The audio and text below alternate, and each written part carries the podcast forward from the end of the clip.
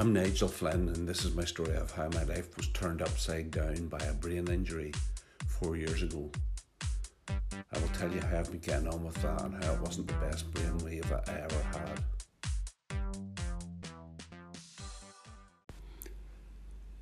Episode 9 Dream Baby Dream. I was put in the end bed in the big ward. The ward had room for eight men but was only occupied by five. This was to be my home for a while. Three months, I think, in the end, and I got to know it pretty well. When I think back on my time in hospital, it was usually from the perspective of that corner bed. To my right was a pleasant older guy called John Halford. We talked occasionally, and he explained that his greatest concern was that his cancer treatment had been put on hold while his brain injury was being treated.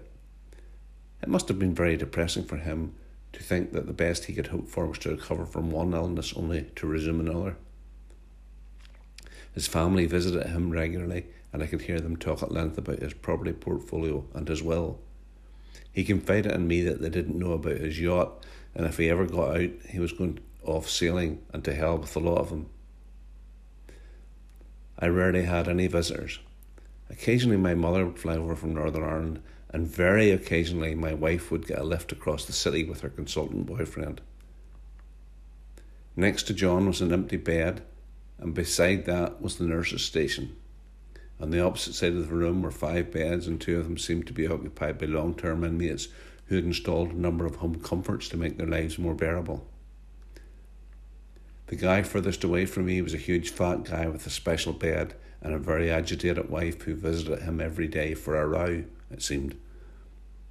He never got out of that bed, nor did the younger guy beside him, who was surrounded by more home comforts, mostly football memorabilia. He was the keeper of the communal shaving mirror and clearly a favourite with the nurses. I had noticed that Scottish nurses seemed to like their football, and not being a football fan myself, we rarely spoke, but he did eventually allow me to borrow the shaving mirror. The next guy was bed was normally empty, except for one memorable night. The next one along contained a guy who was permanently prone, and so I never saw his face. Judging by the number of tubes emerging from his body, he must have been very ill or very leaky. He would have often asked whether he could go home, and the nursing staff would placate him with false promises that they would ask the doctor during his next ward round. When the doctor did arrive at his bed during the next ward round, it always ended up in a shouting match. When you deny hope to a dying man and he eventually realize, realizes it, it's never going to end very well. Continuing clockwise and to the right of the prone, hopeless colander was the young family man directly opposite my bed. He was a nice guy, but had very little control of his movements.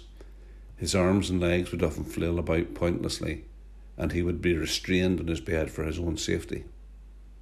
He couldn't talk but made noises that his frequent visitors seemed to understand. His visitors included an older woman, who I assumed to be his mother, and a younger woman with a female child. I assumed these to be his wife and daughter. I also assumed that the older woman was someone employed at a senior level in the NHS.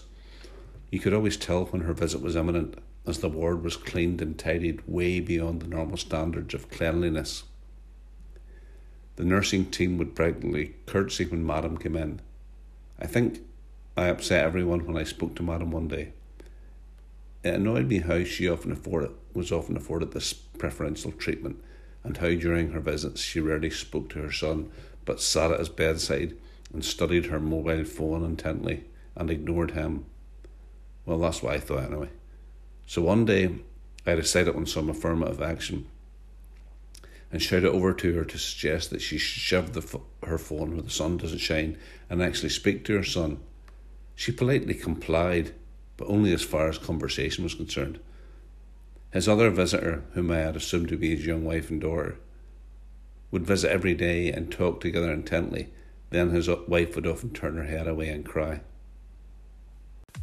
This has been my own production on Anchor. All rights and permissions are reserved by Nigel Flynn Media. A written version of all 35 episodes is available in print via Amazon.